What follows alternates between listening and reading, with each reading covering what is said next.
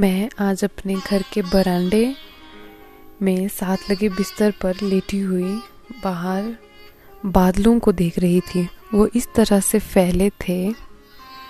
मानो पूरा पहाड़ अपने अंदर समेट लें। इस तरह का माहौल बन रहा था कि मानो बारिश हो जाए। अब आप मेरे शब्दों को सुने और साथ में गाना सुने नायरा नूर का, जो लिखा है फैज़ ने। आज बाज़ार में। और मैं यही गाना अपनी बैल्कनी में सुन रही हूँ, या बरांडे में बैठ के सुन रही हूँ। इस ख्याल के साथ कि किस तरह से हम कैदी हो जाते हैं अपने ही प्यार का। बोलने चलो तो तुम बोल नहीं पाते। ऐसा महसूस होता है। मानो तुम पे कोई पत्थर फेंक रहा है। झूठे होने का। ये इस तरह की बात है, मानो कि तुम आज़ाद महसूस करते हो, फिर भी आज़ाद नहीं हो पाते।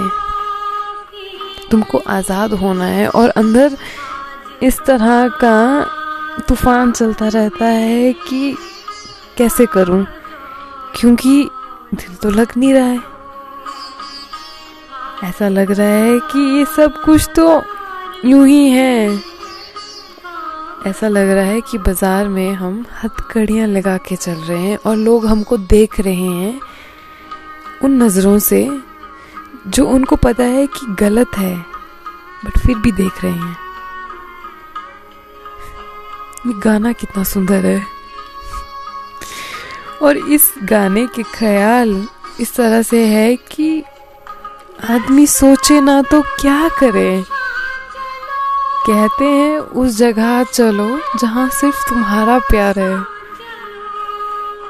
और वो जगह पाक है। और तुम सब चलो जो मेरी तरह है।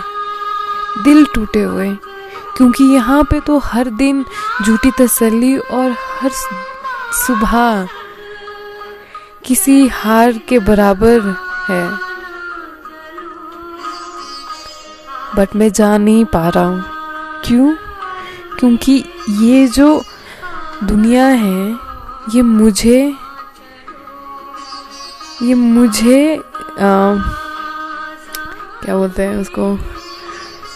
ये मुझे चला रही है और ये मेरे प्यार को चला रही है। प्यार तो मेरा है। प्यार मैं जैसे भी करूँ वो तो मेरा है। बट वो उस प्यार को भी चला रही है। और ये ख्याल कुछ यूँ जाते हैं कि ये उन बातों के लिए जिनको शायद हम कभी बोल नहीं पाते हैं। अंदर रह जाते हैं। कई तरह की बातें होती है।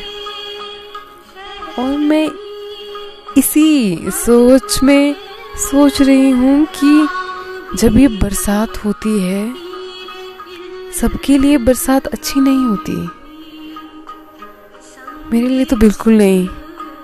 क्योंकि मैं बोल ही नहीं पाती हूँ।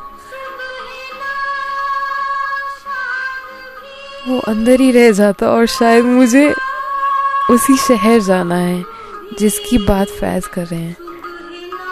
क्योंकि वो सच्चा है और वो मेरा है। मुझे उनकी नाकामी दिखती है और उनकी वो जकड़न महसूस होती है कि मुझे आज़ाद होना है। पर कैसे? आप बताओ।